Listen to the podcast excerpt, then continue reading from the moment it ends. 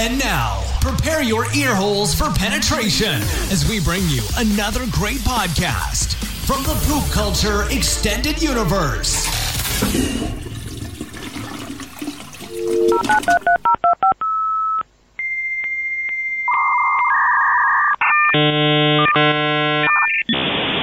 Start.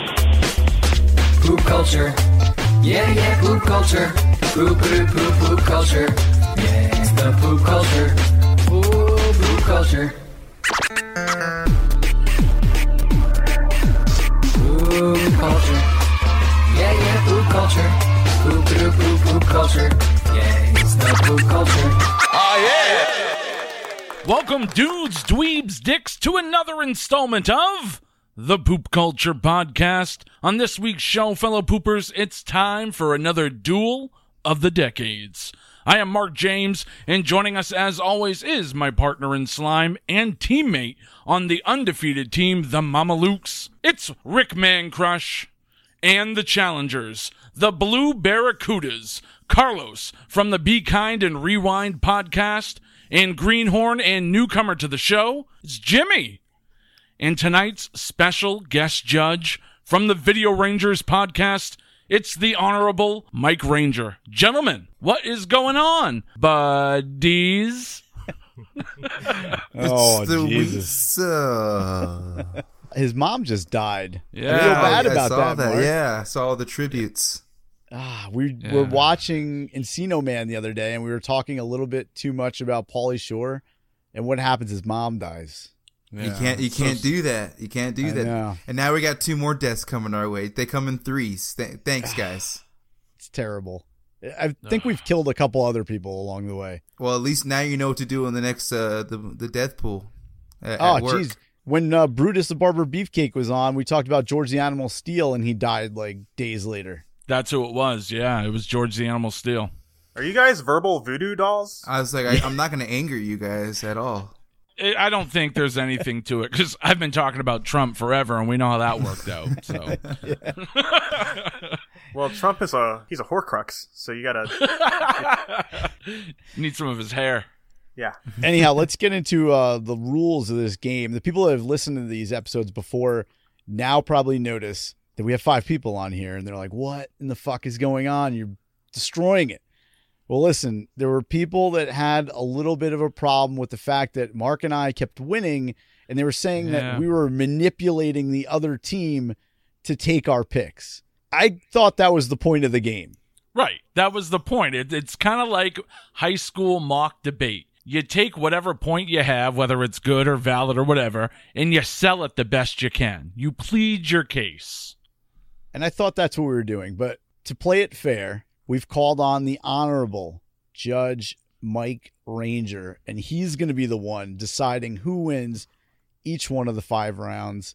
And we're going to do it just like last time. First three rounds are a point each, last two rounds are two points each.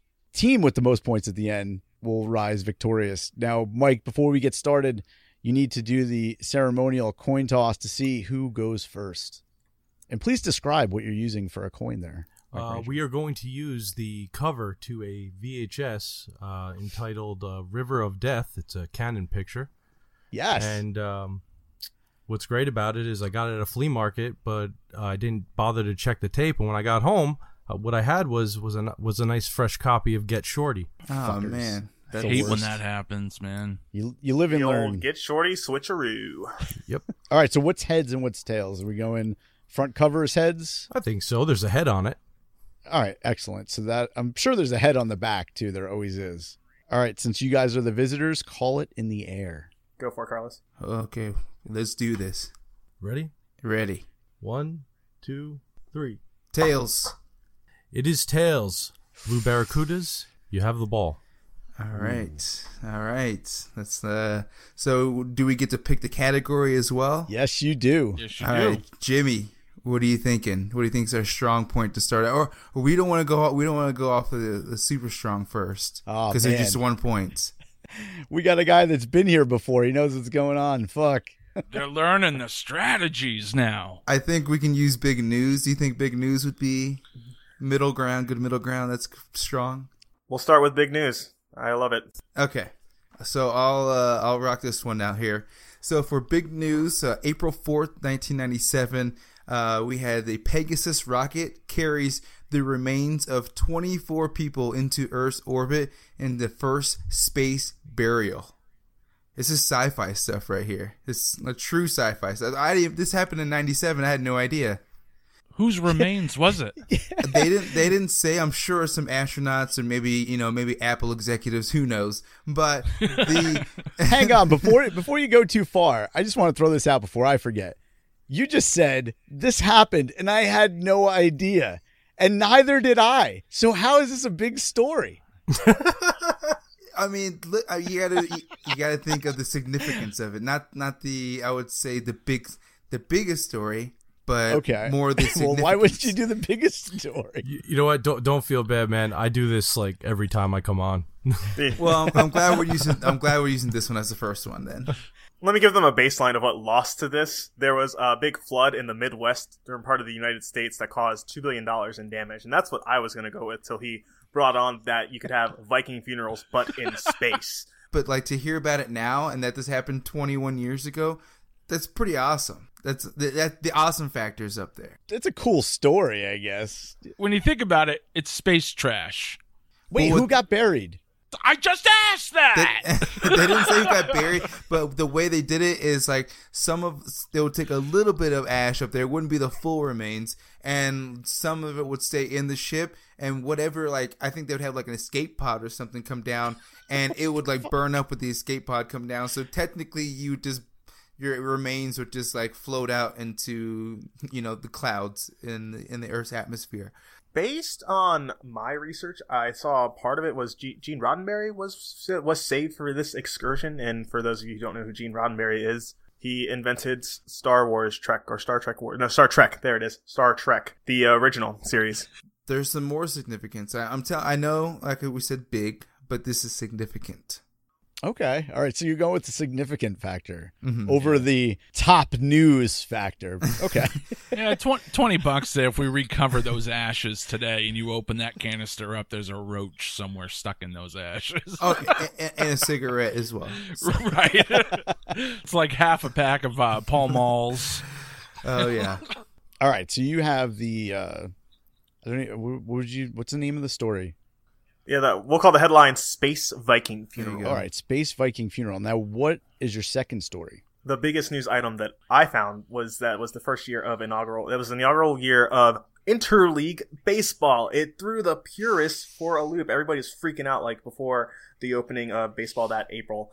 Um, what are you doing to the game? Why are you doing this? Like the the whole point was for East versus West, um, American League versus National League to meet in the World Series, and this opened up a wide ranging field of options for not only the sport of baseball, for but for other sports to come who would later adopt interleague play. That's a good. That's really good because in the beginning that was awesome. Actually, I think for most of the country it was shitty. Mike, as Mets fans, it was probably cool for us because we got the Subway Series before the Subway Series. Interleague play was was awesome for us because we had two teams like right across the street from each other. So Right. it was that was pretty great because you had never seen that before. Um, and I imagine in most of Chicago country- and California it was Yeah. probably cool too. But if you had, had a team in fucking Milwaukee, it was like Play. We're who are we playing today? You know, you guys playing the Royals? Oh, cool. I think this is a this is a pretty big story, man. When they integrated baseball, I, I think you're you might be able to The integration of America's pastime. all of a sudden the American and the National League are both sharing the same water cooler. See, we, we slow rolled you. Slow rolled you. All right, so those are those are respectable. That's a big story. That's a top that's top news story. I uh, I think that one definitely holds up. That's a pretty big one. Uh, Marc, do you want me to go first, or do you want to continue the ass whipping?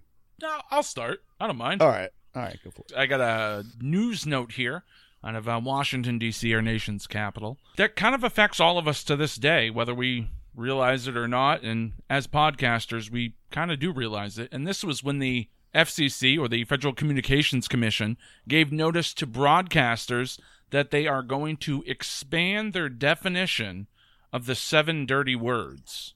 uh, which traditionally have always been shit, piss, fuck, cunt, cocksucker, motherfucker, and tits. Thank you, Carlin. Rest in peace. So the FCC is now saying it's those words plus a whole lot more. Any type of innuendos or anything that still may be considered dirty, they can nab you on that as well. And a lot of this backlash came about because of uh, complaints that were filed uh, from shock jock Howard Stern That's right. They weren't sh- they weren't filed by him. They were filed about him. about him. That's what I meant to say. They were filed about Howard Stern. Uh, I don't know. He probably filed them himself. Yeah, and this was like a huge story back then because then he had the whole uh, march downtown in New York City Yes. later on in the month uh, against the FCC. Yep. And again, we're able to say whatever the fuck we want right now. So just because everyone just say whatever curse word you want right now. Con. Oh, you took one. Fuck. Motherfucker. Dippity doo. Oh, it's shitty. and Mike Ranger. Mike, you didn't do one. Says the guy who also didn't do one. Cocksucker. That Oh, was from the list. Well done. I like compound words. Yeah, that's a good one. This is a little fun story that attaches to Marc's. Uh, while I was digging through and finding articles about this, there's an article from Philadelphia where it's talking about how Howard Stern has now become second in their market behind John DeBella of WMMR 93.3. And in the article, they said, John DeBella don't care. He said he's not worried because Stern's ratings are going to decrease. It's part of the normal flow of ratings. He'll be gone tomorrow. That worked out. Because who the fuck is John DeBella? like, who's DeBella? Yeah. Oh, son of a bitch. All right. So I'm going to switch to my story here. Good one, Marc. I like that. Major story still plays with what we're doing today. And really, it, it is significant because this was in 1987. Now, if you remember in the later 80s and in the 90s, you had uh, the big stir up with the PMRC and everything. This was the start of that movement. What the fuck was the PMRC? The- Please explain. The. Parents Resource Music Council, where they were going to censor all of the Ah, albums. Tipper Gore. and- yeah. Tipper, you should have just said I was Tipper. like, Tipper Gore. Gore. Is that who? Yeah. Well, she was part of it. She wasn't the only one, but Cunt. absolutely. When we had Twisted What was it? Sister representing the Yeah. entire music industry. yeah. The the UMPA of the music industry, the ESRB. Yep. For So this songs, was is kind that- of the start of that censorship in America, or the crackdown. Well, at least say. they had the the parental stickers. That's when we started getting those on the CDs, Yep. right? Explicit on the CDs. content. Yeah. You might hear the word dippity doo on your album. All that stuff it all stemmed from that story. All started right there. All right for our second story for decades there were basically three main channels that we had on television. We had cbs nbc and abc however for grown-ass kids like mark myself and even the honorable mike ranger there's pretty much always been four major networks and that's because on april 5th 1987 the Fox Broadcasting Network expanded its programming into prime time for the first time ever. And that was the night that they premiered Married with Children and The Tracey Ullman Show. Adding Fox into this was like a huge mix because not only did it give everyone more stuff to watch, and now you had this four channel lineup, but it also diversified television.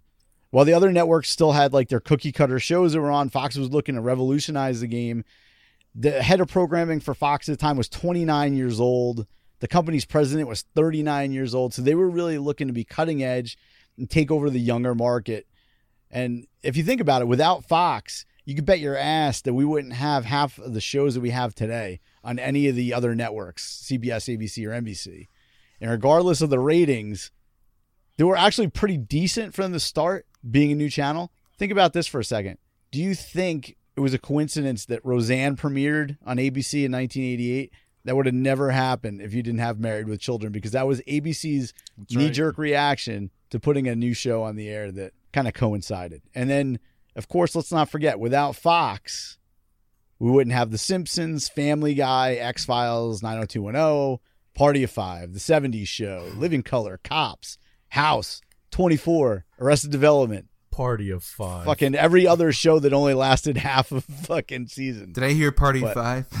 Party I did. five. I threw that shit in there. Oh god. We got Jennifer Wow. Love Hewitt and fucking yeah, we wouldn't Matthew have Nev Fox out Campbell of without this. That's, Jeez. uh, that's Yeah, true. and that if, bitch. if this was a reverse rap battle, this is the part where I'd be praising you for three solid minutes with awesome rhymes.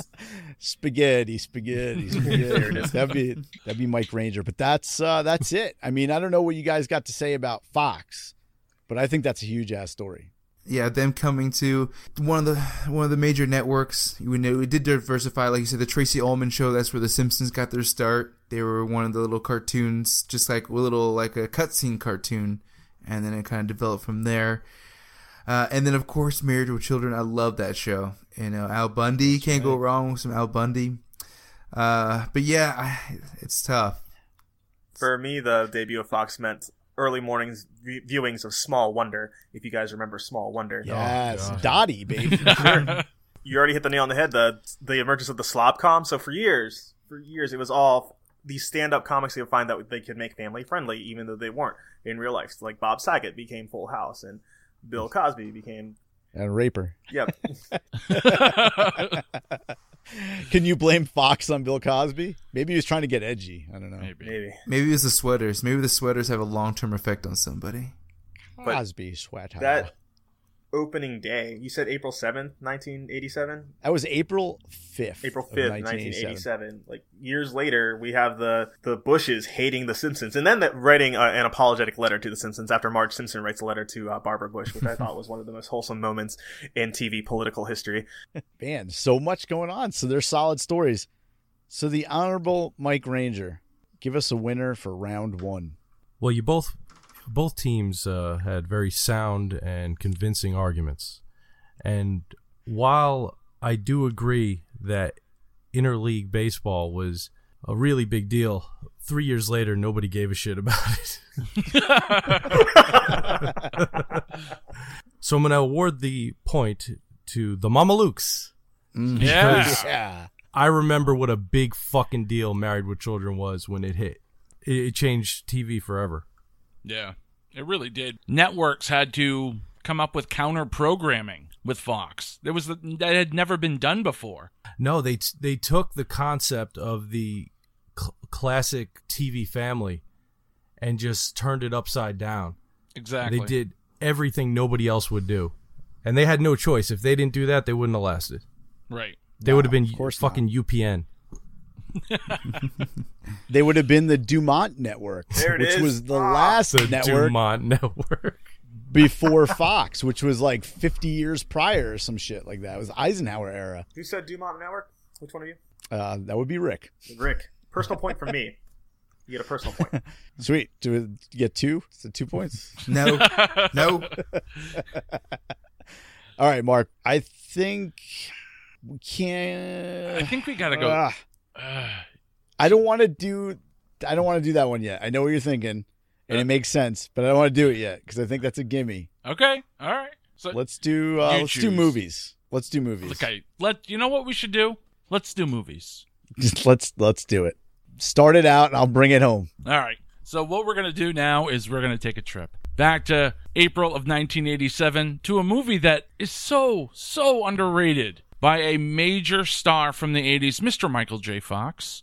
And of course, I am talking about the Michael J. Fox mega vessel, The Secret of My Success. One of my favorite Michael J. Fox movies, if not my favorite. I really think the role is tailored to his strengths. And uh, if you're not familiar with the movie, Michael J. Fox plays a young boy from Kansas who dreams big of moving to New York City and becoming a Wall Street bigwig. So he finds out his uncle is uh, a bigwig at a Wall Street company. So he applies to that company, gets in the mailroom, and within a few months ends up swindling his way to the top and purchasing the company. Totally believable, of course.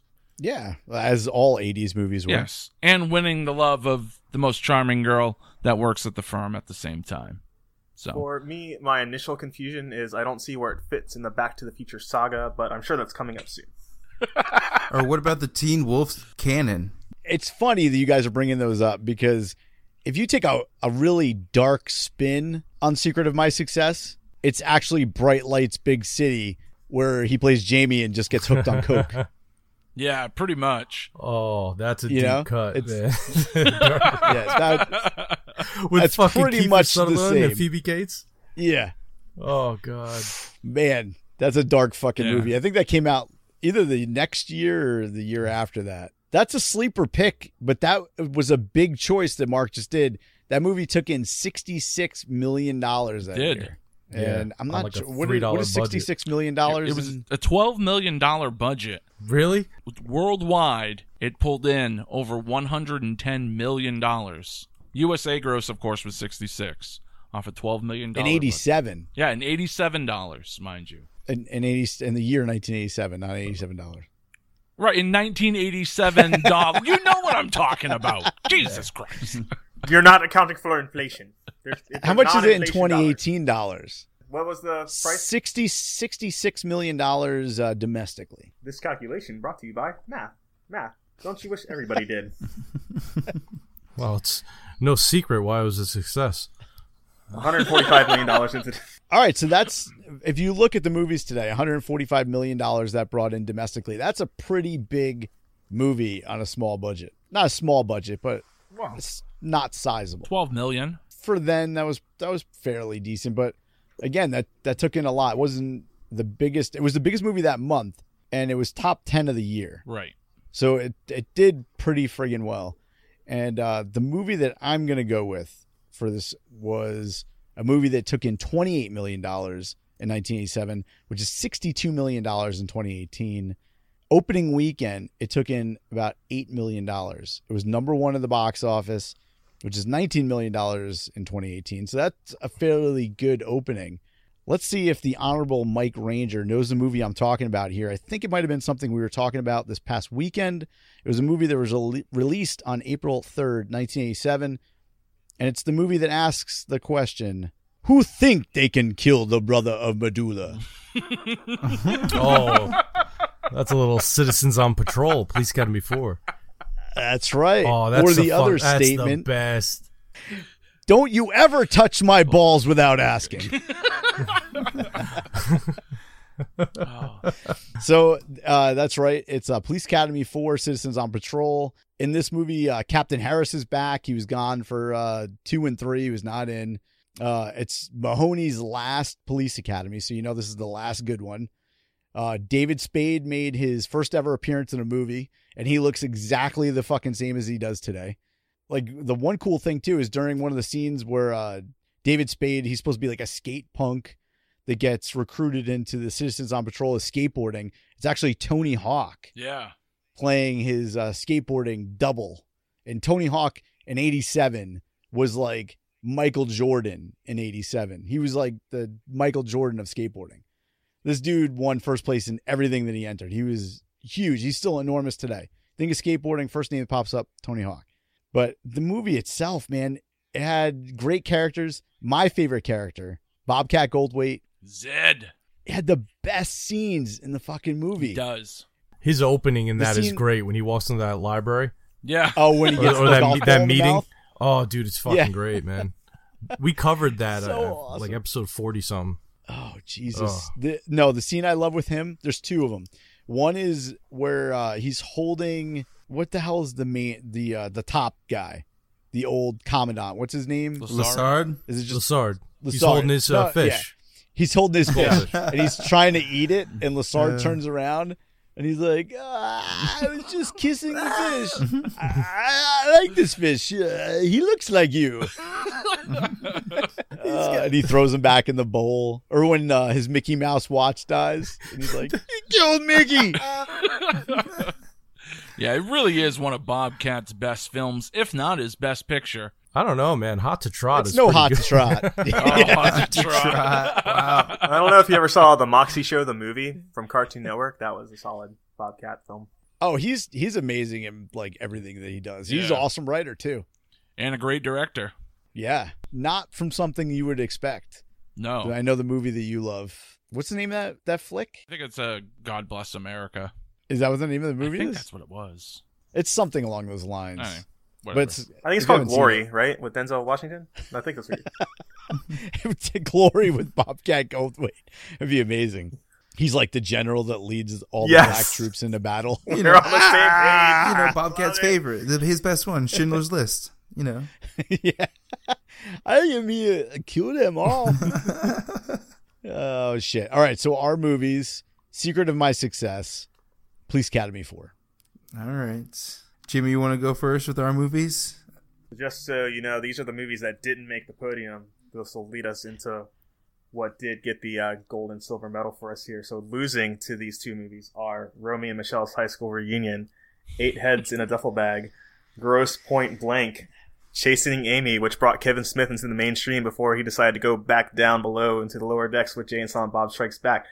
My movie pick for this challenge is the Voight vehicle Anaconda, a documentary about the family troubles between Jon Voight and Angelina Jolie. And Owen Wilson's there. wow. Wow. Anaconda.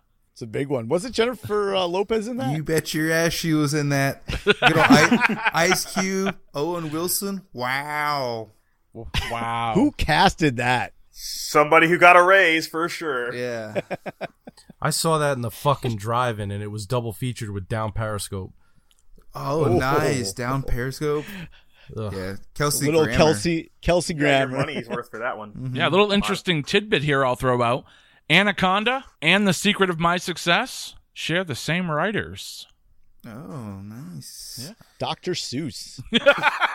Ha- ha- Dr. Dre. an Anaconda made what, like 100, 136 million, I think, uh, on a $45 million budget, which is pretty solid. What? Did it really? Yeah. That's, Wow.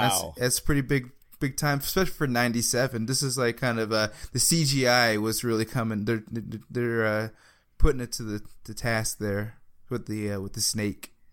That made a lot, but that movie was a huge piece of shit.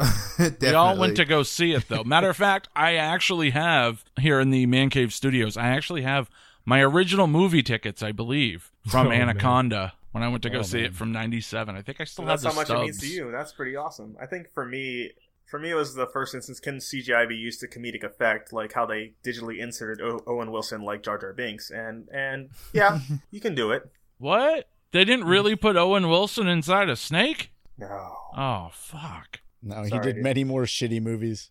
You ruined the goddamn film for me.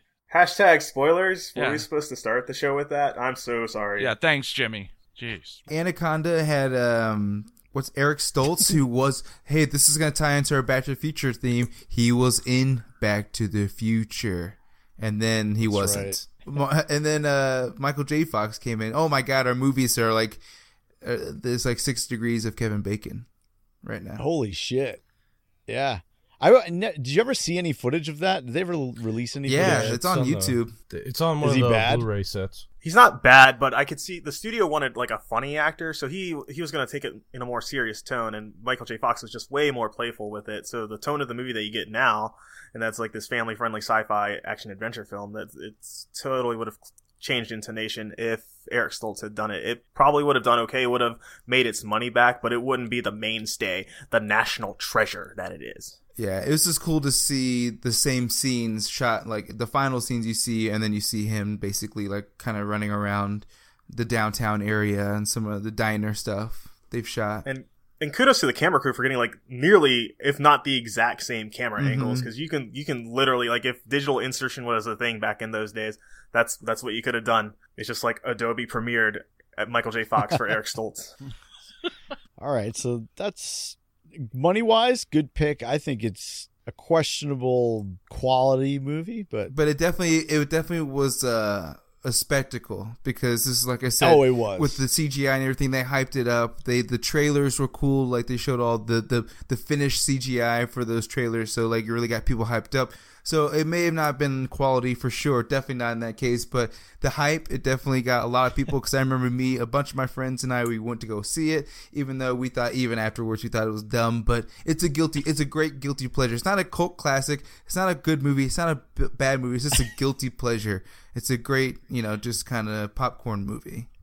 it's not good when a movie like that is not a cult classic because you think you would think that movie would be a cult classic. I had assumed it was a cult classic because RiffTrax made fun of it, and they were able to acquire the rights really cheaply. RiffTrax being the modern day version of Mystery Science Theater 3000. And uh, my favorite line from when they mocked it was they're carrying Eric Stoltz, and they're like, "No, it's okay. We'll take you out of this movie." It was just a fantastic insult to Eric Stoltz and his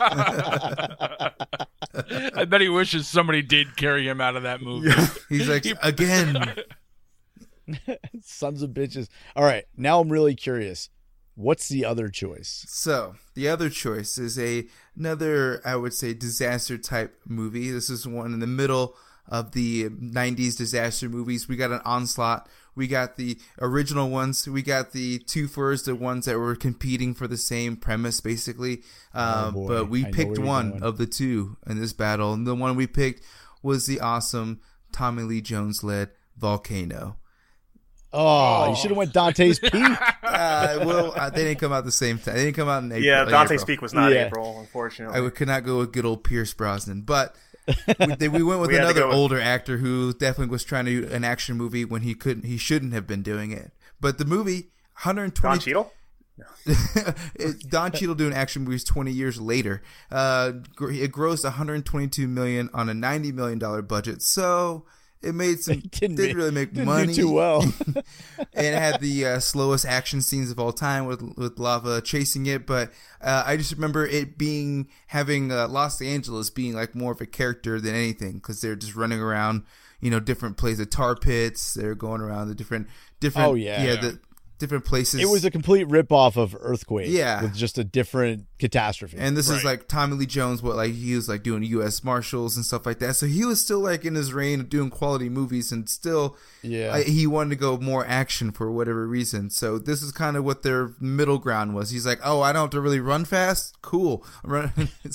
do let's do it. So I don't have to run at all. at all. Sweet. Yeah, and so um, and Don Cheadle, of course, being in the movie, kind of he was he was more of uh, the control room guy, but and more of the I'm gonna take Tommy Lee Jones's uh, job when uh, when he when he dies here. But I, I don't know. I liked his line, boom, looking for this. Like, that was hilarious to me. Sounds it. yeah. So Volcano, and of course, it's like I said, Dante's Peak was the com- the competitor. I think they, I think Volcano maybe got more attention. Dante's Peak was just kind of it was good, but I don't think it got as much attention as Volcano did. Uh, just in the middle. no, they beat it. It's like canon. It's the first one that comes out is going to get everything. Yeah. So this uh, Volcano was the uh, was the other movie. All right, Mike Ranger, All right. the honorable Mike Ranger. What is the verdict for round two? This is a really tough one because if I have to pick, like, there's two movies on here that I like, and there's two that are just kind of eh.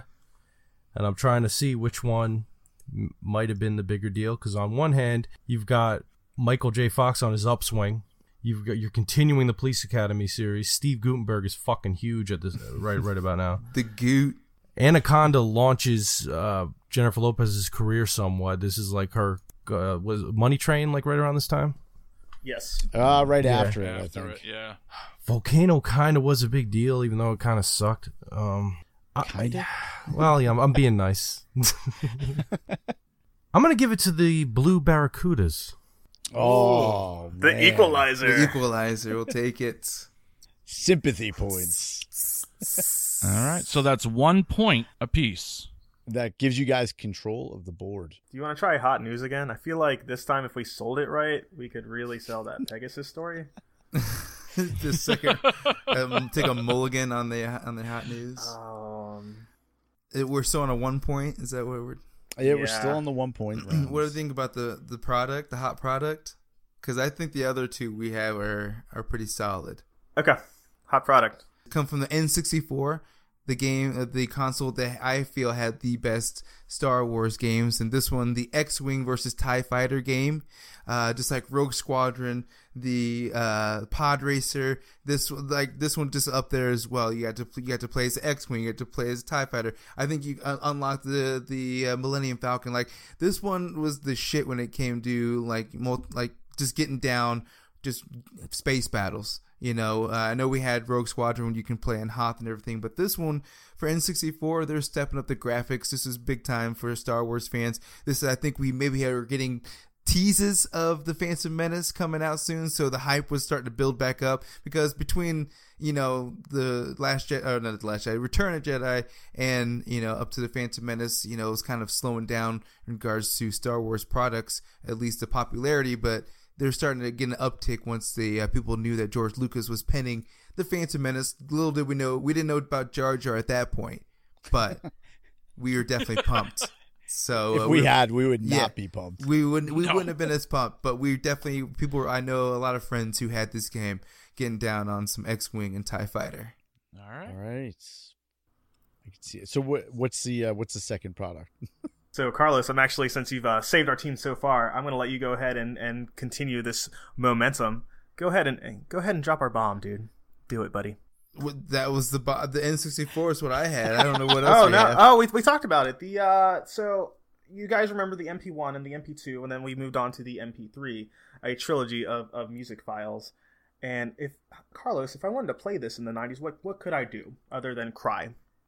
I had to cry, right? Although if I went to if I really wanted to whip the llama's ass, I would go ahead and download Winamp. That's right. That's right. That's right. Oh, Winamp. Winamp, That's- Winamp, gotcha. Winamp. Is that when Winamp came out? April '97, my dudes. Wow, man, I thought it was out long Yeah. before that.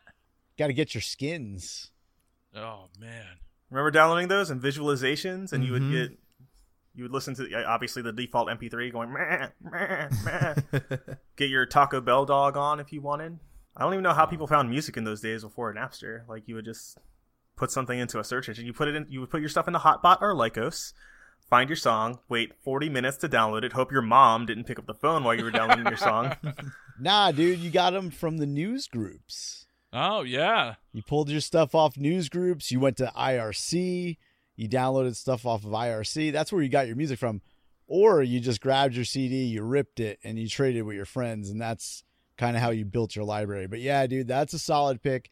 I remember using Winamp, and yes, Mark, he is correct That is a 1997 thing. I remember Wow. switching over because before that, I forgot the name of the program that I used, but it was terrible and used to crash in the middle of all my songs. Windows Media Player.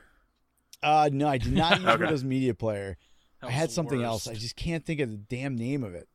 But- Sonique. Actually, Sonique was pretty awesome. I wish Sonique had lasted longer than it did. Uh, but Winamp is solid, so I'm glad that uh, you guys got two good products now. Yeah. So I feel like we got now some we have two competition products. rolling. We, we got two we solid it. products. All right, Mark, you, you want me to start this round? Yeah, go right ahead.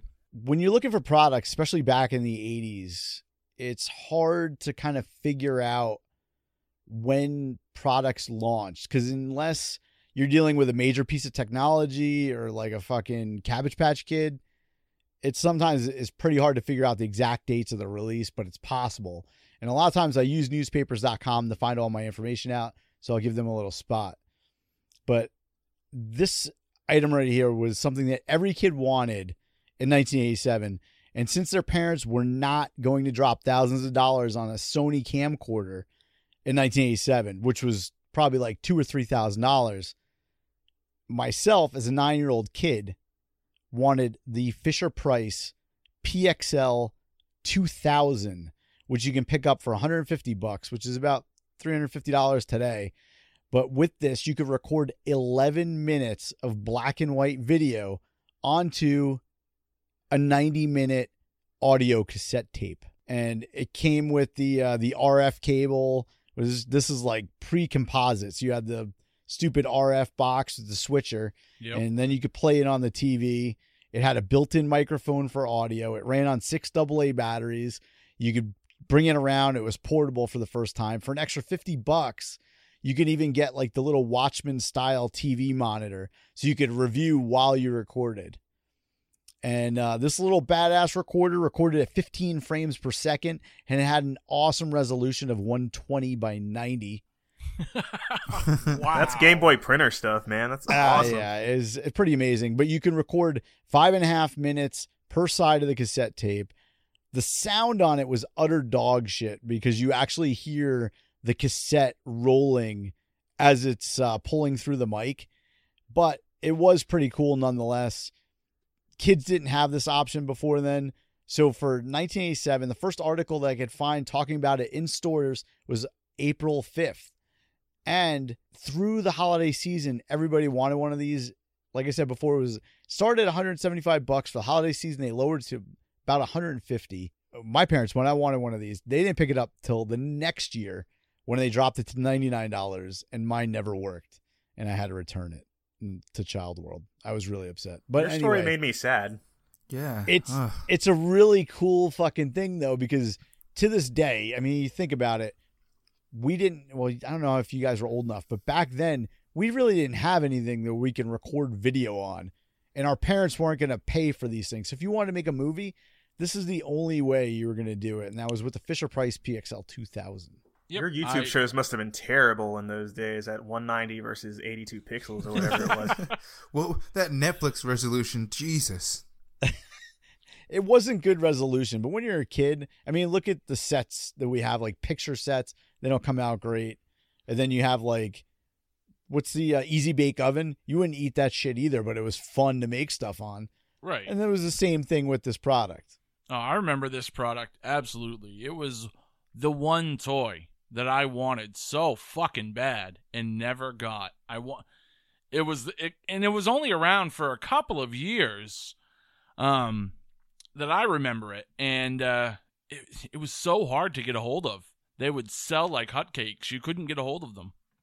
Until everybody realized that they didn't work in like, the second or third year, and they were gone. Yeah, but But it's cool. You can pull them up on YouTube. You can see people still use them today.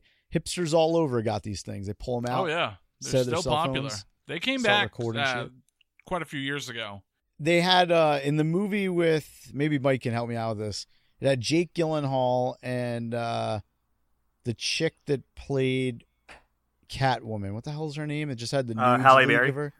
No, not Michelle the shitty. Uh, Pfeiffer, no, not that one either. Anne The other one. Hathaway. Anne Hathaway. Uh, It's Eartha like- Kitt. Eartha Kitt, right? it was The two of them, her and Jake Gyllenhaal are lying in bed, and she's actually filming him with a PXL 2000. That movie. I think it's Oh, uh, no Love, shit. Love and Other Things or something. The name of the movie is. I think I have it. Hmm. Nice.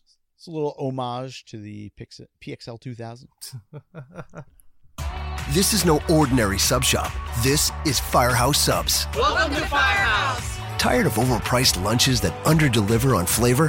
Head to Firehouse Subs, where for a limited time you can get a $4.99 choice sub. Choose from a medium smoked turkey, Virginia honey ham, or roast beef. They're custom made hot subs at a price ready made to make you smile. Just $4.99, only at Firehouse Subs. Enjoy more subs, save more lives. Participating locations plus tax limited time offer prices may vary for delivery. It's a great All right, product. Mark. Did you get that at Crazy Eddie's? Yeah, it was definitely a Crazy Eddie or The Wiz. All right. So for my product, I got a little product you guys may have heard of. It's called Red Bull. You guys ever drink Red Bull? What? So I'm gonna read right from the Red Bull website because you know you got to back your facts up. In 1987, on April 1st, Red Bull Energy Drink was sold for the very first time in its home market in Australia. It was not only the launch of a completely new product, in fact, it was the birth of a totally new product category. Now, today, Red Bull is available in 171 countries, and around 68 billion cans of Red Bull have been consumed so far. So, and that all happened starting April 1st, 1987. It started in Australia? I Yes. guess they. For a place Yeah. where you're dehydrated constantly, at first it doesn't make sense to me, but that is like the coffee capital of the Pacific Rim. So, okay. Big I surfing community, too. So, Yeah, Red. I think Red Bull's a pretty big deal. you've heard of It, them? wor- I, I it, would say it works that. 60% of the time, 100% of the time. Yeah, the Every time. the the initial genesis of a Fortune 500 company. Can you imagine the motor oil that that shit was in 1987? Oh my god! It must have been. With have no been regulations on any of that, that those drinks. They had No, no, it was idea all what to do with them. ephedra. It was like 100% ephedra and water. They, you know, they peed in a couple of them. well, it's taurine. It's bull piss. Yeah, it's terrible. It's tastes true. like fucking battery acid. We've, we've bought 68 billion cans of it since 1987. So that's my product, Red Bull. I would say that's kind of popular. Yeah. Yeah. That's- that's I've something. seen I saw one or two advertisements during these the big game. So I think they're doing all okay. of all of the big games. The football of match. the big games. The big foot the big The- football game. when the squadrons were doing the sport. All right, the honorable Mike Ranger. I'm trying to look at it from the perspective of was it big immediately or because obviously Red Bull is, is fucking huge now, but in '87 we were drinking Jolt. So And then Surge. yeah, well, Surge was that's the '90s. Yeah. Uh, I'm also You got to cu- look at the overall pop culture, Yeah, you like, think? just sphere. Uh, I guess are we going immediate impact or are we going overall? Because that's another thing that's Oh, it's subjective it's as got well. it's kinda got to have be to take- overall. Yeah, it's got to be overall. You got to take in- into consideration, I think, both. yeah. But- well, uh, then uh, Here, um, I'll I'll put the nail in the coffin Winamp. right here. You selected Fox before because of Married with Children. That was not big right off the bat. that was big within its first year. Eh, not as big as it was like over the course of 11 years. Well, then by that logic, I guess I should have chosen Secret of My Success and Police Academy 4. um, It's a nine. because Winamp, Winamp was a pretty big fucking deal. The N64 was terrible. oh god, I'm gonna give this one to the Mamalukes Red Bull. Whoa! Whoa! I did not see it The- swinging back. I go ahead. definitely- either. I can see The- it. Red Bull. The Red Bull's pretty. Good. We did pretty not large. whip the llama's butt. No, That one was really close though. it's all right. I, I feel. I feel good about our last two. All right, so we're in contr- we're in control of the board again. Mancrush, where are we going? two point round, right? So let's do a two point round. I think we're two point round. We just let's do it. Television. Television. All right. Flip a coin. Who wants to go first, me or you? Uh, I'll go first, I guess. Go right ahead. to- That was a want me to boring flip the tape VHS tape flip. All right, for my television selection, I'm going to take some liberties here and I'm going to do a combination selection. I'm obviously going to go with Married with Children, being that it was April 5th, 1987's premiere, but I'm also going to need to drop 21 Jump Street into the mix, which launched April 12th, 1987, which is a Sunday, by the way, a day before my ninth birthday.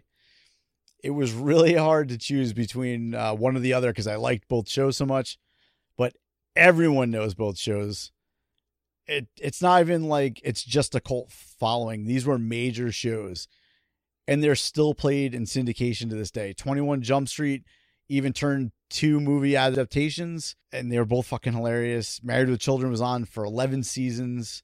That's like in Cheers territory. And then 21 Jump Street was around for five seasons, and it spurned off the two movies. It introduced the world to Johnny Depp, and of course, it gave us Booker. Pinnacle TV Booker. series. That's the important piece right there. yeah. All right. So for my TV selection, we are also going to stick with the brand new and fledgling Fox network, and they had a show men- on there that we mentioned earlier. Carlos, you brought this up, the Tracey Ullman show. But on April 19th, 1987, Tracey Ullman wasn't the star. It was a uh, a new cast of characters that were introduced called The Simpsons that debuted for the very first time on network television April 19th, 1987. Yeah, so they developed uh, short shorts that were inserted into the Tracey Ullman show. And I believe they had a little, I think they had like 45 or 50 of those. And then after a while, they, of course, The Simpsons became its own television show. And, you know, over the years has done pretty good. It has won 32 Primetime Emmy Awards in four different categories and has been nominated for 78 awards in nine different categories and has gone on to be one of the largest television franchises ever with merchandising and uh, spin-offs with movies cartoons the entire video games the entire simpsons universe 30 seasons. all started yeah 30 seasons all started april 19th 1987. Was there a Wikipedia article called "How to Beat Jimmy and Carlos"? Is that what you referenced? The 80s always wins, man. That's not true. That's Mark not and I true. did the 90s, and we won in a landslide. they always win in my heart.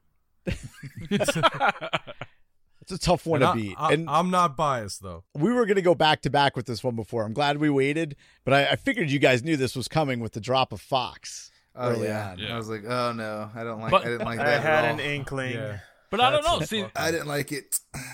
They got 97 though, and we're on TV now. So I'm a little worried though. They could still up. There were some pretty big shows in 1997 Do they have to premiere in 97? in April of They don't. They don't have. They don't have to premiere. Here's the deal, and we got lucky here because because they were The last four- yeah, the last four episodes that we did of this, we did January, February, March, and now April. You don't get a lot of premieres in those months. Like last time we did this, my choice was the A Team with Boy George. it just happened to be the episode. I mean, That's you you take cool. what's given to you here. You just you got to do the research and see what comes up. So let's see what they got. Who you went- uh, you went first last time, so I'll uh, I'll rock this one out. I went first and third last time. it's true. So I'll jump into this one. So yeah, so coming TV 1997. You're right. There's some pretty epic events happening here. Cultural shifting events with this uh, particular one. Um, we're going to the Ellen DeGeneres show, the puppy the puppy episode where Ellen reveals that she is a lesbian, shifting the whole paradigm of how people perceive gay people in in TV and pop culture and just how Gay people dance. Gay people have puppies. What? Why Oh are my you? God. Why have people been hiding this from me? That's my Not favorite thing about that episode. it's been a mythical secret for years. Yes, and they revealed it on this episode, along with the fact that Ellen is, is lesbian. So yeah, it, it sh- it had all kinds of like she had threats before she was going to do this that she's going to lose, you know, fans and advertisers, but she still did it. And even after the fact, it, her show grew. You know, she, her popularity grew. The the show itself wasn't that great, but the the act itself, you know, actually kept. You know, it, it propelled her. You know, her stand up act, and eventually now, you know, she's got the Ellen show. You know, every day middle aged women are watching that show. She's the new Oprah. to add to your point, Carlos, like this is a time Disney had just bought ABC. Like this is what this is who we want to be the face of our network. This is gonna this is how you're gonna end your season. And luckily, I mean, it was un- it was very unfortunate that Ellen couldn't find any more work with Disney afterwards. Um, she definitely didn't star in any hit movies with any hit roles afterwards, but she she put everything she had on the line, and it, it tore down barriers. All right. Well, yeah, I, I'll give it. That is a large moment in television history. And it's funny you said she's the new Oprah because she actually interviews with Oprah playing portraying a, a, a therapist. This is like right around the time she did that movie, like, uh, was it Mr. Wrong or some shit like that? Yes. Yep. Yeah. Yeah. That title makes sense to me now. I get it. Yeah, doesn't it? So speaking of subverting the audience's expectations and flipping it flipping them right on their head, if you guys are familiar with Jeopardy and Wheel of Fortune, you often associate Jeopardy with Alex Trebek and Wheel of Fortune with Pat Sajak and Vanna White. And on April Fool's Day of this year, Pat and Alex switched places for the first and only time in their history. I didn't Yes. know. They they switched places. Yes, Oh, Pat yeah. Sajak hosted Jeopardy, and Alex Trebek hosted Wheel of Fortune. Wheel of Fortune was then played by Pat Sajak and Vanna White, and also um, I think the the head of the Boy Scout organization at the time. I want to say, if I'm remembering co- correctly, because I was a huge Boy Scout geek, and uh, so it was like super. It was just super awesome to see these, the, like, because they're they're entirely different shows with entirely different tones and enti- entirely different styles. So for Pat Sajak to bring kind of the gaminess to uh, the the intelligentsia of the day, and then for Alex Trebek to be um, Boring there- everybody. you know, out. right? He's- he's- Okay. Vowel. You know he left mustache mustache hairs on uh, uh, Pat Sajak's little stand right there. He's like, "Damn it, Trebek." you know he left mustache hairs on Vanna White. oh yes. Oh, Vanna. Still has the same job. hey man, turning those things, making triple digits. Triple digits. Jeez. Chicks made millions. Of, we've talked about this in a past episode. Yeah, oh yeah. We had a lengthy conversation. It just dawned on me one day, and so I googled it, and she had made like over twenty million dollars in her career for That's touching crazy. letters and walking ten feet. That's To be fair, she used to have to spin them manually. Yeah. Now she has to find that corner. right. and to be yeah. fair, she Like- did get a lot of that money when she took her clothes off. She didn't get So- that much from. I can't not verify that, but I don't have anything to dispute it.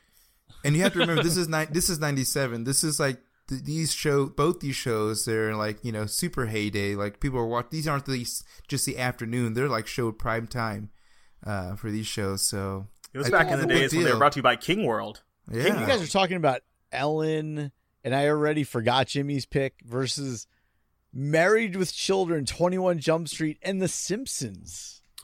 Yeah, I- you know, I'm gonna I'm gonna settle this right out. Uh, Yeah, the we should get a Ellen- moderator. The, the Ellen thing is a big fucking deal. It's a it's a big deal when when she when she comes out of the out of the closet on TV, and it did. Oh, it, it's in a lot of ways pretty much changed our how our society is made up and how we operate. And we started interleague baseball then. Yeah. So Who do you think caused that? Ellen comes out, and the week later we have interleague baseball. dogs and cats living together it's a big it's a big deal but if i had to choose between a rerun of ellen telling the world she's a carpet muncher and bob rooney being stuck in a fucking wall i gotta go with the Mamalukes married with children the simpsons and 21 jump street are just quality programming Woo! All right.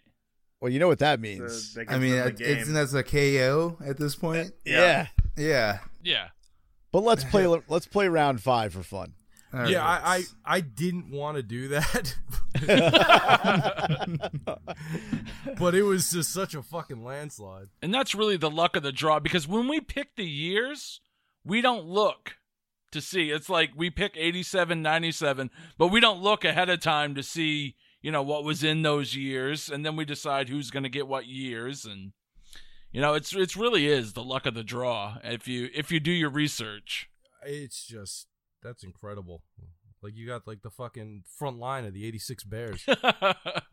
that that was a close one though.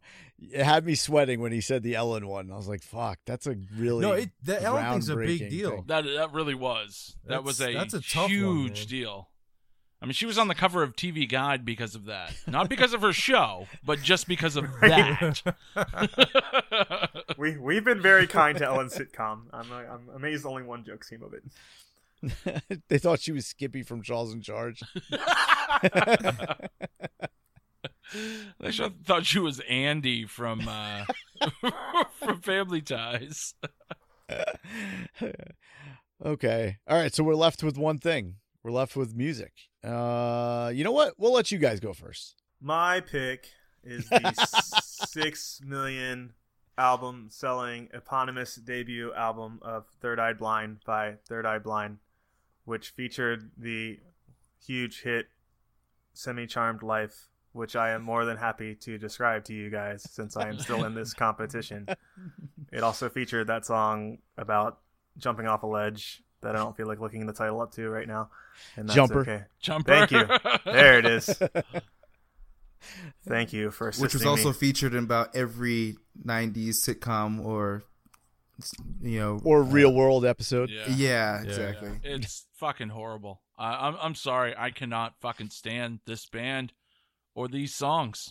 They're horrible. I had to take my wife, who was then my girlfriend, wanted to see them, and I we saw them in Smash Mouth.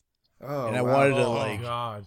I wanted to fucking stab my ears with like a screwdriver. Oh, Well, you can't, even though you hate awful. him, you can't argue six million copies and that all that guy I heard was legendary of just like slaying pussy of uh, the lead, lead singer. He's really going. For Is for that some how his fucking third eye got blind? for sure. Uh, it's chlamydia. It's yeah, yeah, it's it's crusty. That's what it is. It's not all the way blind. it's, It's just, just- crusted yeah. over. It needs to cream. That's what it is. So, Carlos. but yes. Uh, so yeah, mine is uh, yeah, do, do the uh, whatever it is the equivalent of staying after the game is of bringing us home. Yeah, yeah. We'll just see. We'll, we'll rally cap right here. um, yeah, this 1997, April 15th. This is um, a, a trio of uh, young young fellows that came out of nowhere and but definitely rocked the scene because uh, I remember hearing this song at basically every middle school dance at this point in time in my life was uh, Hanson's Bop, which Oh my was their God. successful debut single, one of the- one of the most successful debut singles of all time, number one in 27 countries. And has been featured on basically every now that's what I call music since it's been its release. I, It I, was, it was the puppy episode of One Hit Wonders. yeah. I think there's actually somewhere in writing that no matter what version of now that's what I call They music, have to be on MMMBop it. has to be on the CD. Like 2046 Bop track one. right. Dude, just because that song is so bad, this worked flawlessly. I worked at a company like, I don't know, this is about six or seven years ago, and uh, they were taking donations, and not many people were donating. I forgot what it was for, but they were, colle- you know, there was a collection. Nobody was donating. So they came up with this thing. Whoever did this was a fucking genius. Every, like, just a random point of the day, MMMBop would start playing out of your phone speakers. Oh man. oh, that's awesome. So you and it- he would not stop playing it until he got a donate. Like the, if somebody donated in like two seconds, he would stop playing it. So until he got that first donation, he would just keep playing it once every day. Isn't that extortion? Holy shit, they did pretty well that year. I'll tell you that. They retired to a house in the Cayman Islands shortly thereafter. Yeah, never saw that guy again. Scumbag. He only accepted cash. right. What were we donating to again? Right. What? The This human is like fund. predating The Kickstarter. human, the human the humankind. Human Fund. All right, Mark, what do you got? All right, I have uh, an album that came out in uh, April seventh of 1987. DJ Jazzy Jeff and the Fresh Prince called Who? "Rock the, The- House." The Fresh Who? the Fresh Prince. Who the fuck is the What- Fresh Prince? What's Well, his real the- name? The Fresh Prince just happens to be the giant, mega, huge movie star that we know by the name of Will Smith. Are And you this talking about album, that uh, that Netflix guy on Bright? Is that yeah, Will Smith? that guy. Okay. Yeah, this is the very start of his long career. This is where it all started. If it wasn't for this album, Rock the House, which I did own, I had the cassette of this album and I I have to say it, I rocked Rock This House. I did. I was I wasn't a big fan of Rock This House. I did have parents just don't understand on cassette single. I had that as well. I think that's where they really kind of took off. What was the other song that they had? Which Nightmare one? on My Street or something. It was Nightmare on like- My Street, yeah. Nightmare on My Street. Yeah. Was Girls Ain't Nothing But Trouble? Is that the same album? Yeah, that's No. Rock This House is Oh, Okay. Uh, I believe it is. Yeah. Girls Ain't Nothing But Trouble and Guys Ain't Nothing But Trouble. And uh, just one of those days. It's a precursor to uh, Scrubs right there. but this is where it all started for Will Smith. Rock This House, DJ Jazzy Jeff, and The Fresh Prince. And I'm not going to uh, make this last too much longer. I had this is the first CD that my mom ever bought for me, and that's Whitesnake. White Snake came out on uh, April 7th, 1987, and the album sold 8 million copies in the United States, eight times platinum, five times platinum in Canada, platinum in New Zealand, platinum in the UK, and gold all these other fucking places nobody cares about. But of course, had Still of the Night, Is This Love, Gimme All Your Love, and the song everybody knows, Tawny Kitaen, On Your Hood of Your Car, Here I Go Again. That's Yeah. what we got. It's a fantastic album, start to finish. Oh yeah, Coverdale was, was uh, back. Referenced by Bowling for Soup in the song 1985. Is that what I'm? Is am I thinking the right thing? I'm uh, sorry to They, confuse. there's a lot of references in that song. Yeah, I'm trying- you lost me at Bowling for Soup. Really, you didn't know that song? No. What? Oh, dude, you actually like that song. There's like a shit ton of references in that song. It's Really? the Ready Player One of songs, dude. yeah. No. They were like, "Hey, just just throw as many that. pop culture references in this song as possible." And they're like, "All right." All right, I will have to check it out. 19. Challenge 19. accepted. They mentioned my birthday. 1985. But yeah, that's that's what I got. I'm not gonna drag this out. Whitesnake, shit ton of album sales. Everybody knows the songs. Everybody knows the image of the chick on the hood. And we saw her at Rhode Island Comic Con. She was not looking too hot. I think she was in a wheelchair, Oh. which was kind of weird. The wheelchair should be a car. She should be like a On a- wheeled on a- around on the hood of a car. Oh, oh my god! I hope she's okay. I hope she's okay. But uh, yeah, apparently uh, she wasn't doing too hot when we saw her. All right. Well, not that it matters much, but let's go over to Mike Ranger for the verdict on this round. Again, again, another another tough uh around here. Uh, but the problem is like with Third Eye Blind and uh, Hanson is that they're, they're kind of one hit wonders. Two. Third Yeah. Eye Blind is a two hit one. Yeah, I know they got two, but yeah, you know what I mean. Uh, Bas- basically had the same song. Oh yeah, you could have you could have put MMMBop on Third Eye Blind's album, and it, nobody would have noticed. Right, right. Because things, I'm not going to do it because Do, it would be do, do, torture. Yeah, do, do, exactly. do. Yeah. You get it stuck in your head, and it's, it's the same thing with MMMBop. That both of those songs. What were they utilize both this- in the same? What if there was a remix of the two of those songs together? Oh God, I'm that doing would that be in my the. head right now. And it's Don't. blowing my fucking mind. Mike's head's gonna blow up like the fucking guy from Please don't. Scanners in just a minute. Oh man, you know when it comes down to it, I just have to keep traveling down the only road I've ever known, and I'm gonna give it So to the you're giving Mama the Lukes. Green Day. Oh, okay. we get a nine. we, we get a nine, nine. Yep. When I add all these together, it's the Mamalukes nine, the Blue Barracudas one. Ninety-seven was not great to us. Fuck. I don't know why, but I thought '97 was gonna be such a better year. What was the final score? Uh, nine to one. When I saw all we had to play with, I was like, "Oh, this is a guaranteed sweep." Yeah, yeah, UMBC'd me, or I fantastically overestimated my ability to sell 1997. nah, you know what? You gotta you gotta use what you get. Whatever's there is there, and you guys just didn't have it. Got to sell it.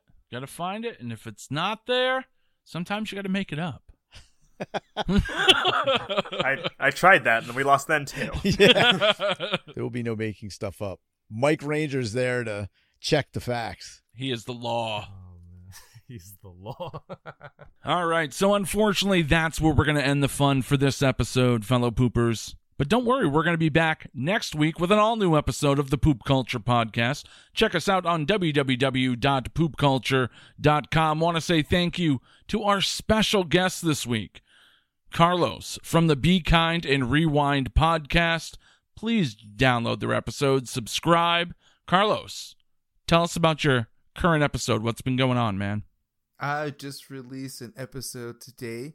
Uh, we did a uh, a throwback to the best and worst video game accessories, so go check that out. We got a great list. We had a bunch of shout outs of people who are uh, listeners. So uh, yeah, I'm excited for that, and we got some pretty special celebrity or nostalgic celebrity uh, interviews coming up here pretty soon. Nice. And of course, the Honorable Mike Ranger from the Video Rangers podcast. Mike, what can people expect on the current episode of the Video Rangers? Uh, next Tuesday, we will be putting out episode 69, which will be Tom Selleck starring in Mr. Baseball. Love that movie. Offering free mustache rides for all the ladies. On episode 69. That's right. 69, dudes. And of course, I want to say a big thank you to our special guest, Jimmy, for coming in and joining the podcast and, uh, you know, joining in on the madness for this week. This was a lot of fun. Thank you so much. So until next time, fellow poopers, we bid you a peace, love, light, and a joy. Have a terrific week, everyone. What you just heard was a podcast in the Poop Culture Extended Universe. For more great podcasts, make your way to www.poopculture.com.